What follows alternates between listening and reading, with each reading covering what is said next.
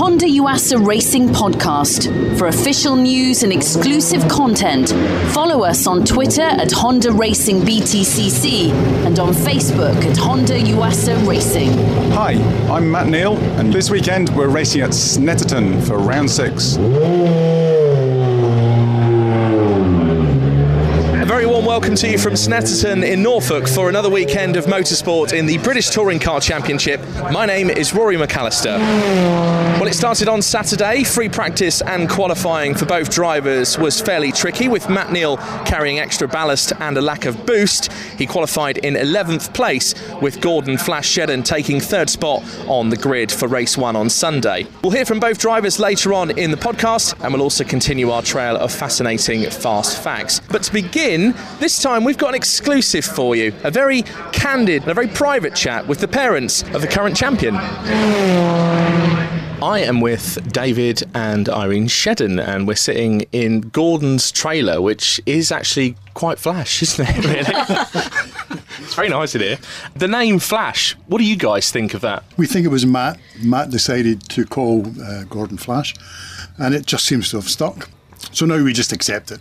It's just Gordon now for us. I mean, he'll always be Gordon to us. It's now how he signs his, his autographs. He puts it on his helmet. We just have to accept his flash. So, Irene, it's definitely not on his birth certificate then? Oh, definitely not. okay, so tell us about Gordon growing up. What was he like as a child? Because he's an only child, isn't he? Yes he had a normal childhood. The only thing that was different was we went to live in Germany, came for two years. We put him into a German school, so it wasn't as if he was going into an English school. We decided that we should do something as a family mm, rather than as individuals. Contradict you there. You oh. decided you and Gordon well, should well, do something. Sorry, yes. so we decided we would do something as a family we could all participate. So uh, we started radio control car racing. We just went along for some fun. We went along. Irene's shaking her head here. We went along to win. His father never does anything just for fun. As we said earlier, he wants to win everything that he does. He's very, very competitive. Since he's won this title, I think this this was his goal. Now we've got to refocus and say you have to win it again, which is more difficult than the first time because the first time you have, you've only one thing to focus on. You have to beat everyone else and you have to win that title. Was it around the time of this driving the radio control cars that you first spotted that perhaps motor racing could be Gordon's future? No, not at all, because we came back from Germany to live in Scotland again Gordon said, Well, the radio control car is a bit childish now. And he was only 12, 13. He asked his dad if he could have a kart. We travelled all over Scotland doing the karting, and it gets serious, and you've got to win. What was he like at school? He was very good at languages because obviously he spoke German and Austrian and stuff. He was always in the top class in school. He got on very well. We always got very positive reports back. Then he went on to university. I don't think his heart was in going to university. It was something that we pushed him to do and said, listen, you can go motor racing fine, but you need to have something that you can actually use when you're doing it. Got his degree, he actually got it posted to the house. He didn't actually go to the ceremony. And when it came in the tube, he said, That's for you, put it in the drawer. but I've done what you wanted, and it's something that I can look back on if I've ever done it. But it was the determination he had, and that's what it all comes back with. I mean, it's a fast sport, it's a dangerous sport, all motorsport is. As a mother, you must worry. I do. I actually don't like being in company when he's racing. I like to be on my own. I get very, very nervous and I'm sure any mum would say the same. You know, that's your little boy out there, isn't exactly. it? Exactly. And I don't think a lot of people really understand how dangerous motorsport is. Well, I've been round Donington with Matt Neal and I was quite frightened. yeah, exactly. It he's, really is. He's, luckily, he's not had many big accidents. But we did have a big one uh, when he moved into XR2 Racing National Series. He had a major accident at uh, Donington Park. He had to be taken to the medical centre as a precaution, but we didn't know.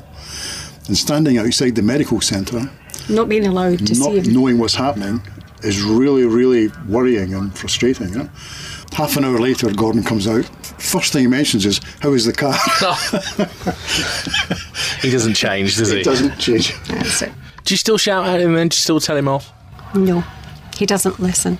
Like a lot of other mums with racing driver sons, and they all say the same. They just won't listen to them, mm-hmm. their parents. They have to have it from someone else and they take on board what the other person's saying, but they won't take on board what you're saying to them.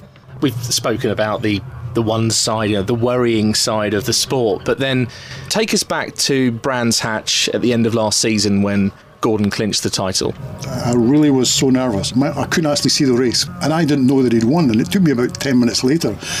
Then it was total elation. I think. I think there was this. It was like this enormous bubble had gone bang, and it's a huge outpouring of emotion. Yes, there was tears, tears well. everywhere, really. So pleased. Oh, it was such a thrill for him to win it. So, by the sounds of it, there is literally only one Gordon Shedden. There's only one, as you can see. What a brilliant couple Gordon's parents are. Now, he's been away for a few podcasts and he's back behind the microphone with our fascinating fast fact. We welcome back Steve Tomo Thomas. Did you know all parts used to build a racing Civic are made in Britain? Well, as far as excitement is concerned, it certainly had it here at Snetterton, but it's been a mixed bag of a weekend for both Matt and Flash. Incidents on the track being knocked about, coming off, Matt Neal with a podium finish, finishing second in race two, and Flash winning race three. But I caught up with the boys to get their thoughts and reaction on this afternoon's racing. Yeah, I mean, it's a nice way to finish. You know, it looked like it was going to be a tough weekend, and, and so it proved. But uh, it's always nice to, to finish on a high, and uh, you know, it's, it's, just reward to, to what everyone, uh, you know, Dynamics and Honda have kind of put in to try and try and get our little Civic on the base this weekend. My race three, very frustrating because I'd saved my soft tyres, which we have to run in one of the races. Car felt fantastic, got a good start, then got drilled into the back of me in a concertina effect in uh, into turn two. Dave Newsham turned me around about three another three corners later, big time, almost rolled me, and the concertina effect rolled Plato, and then I was dead last. It was just bedlam, trying to fight my way back into the points from there. Yeah, and you managed to scramble back to eighth, which uh, is fairly impressive, really.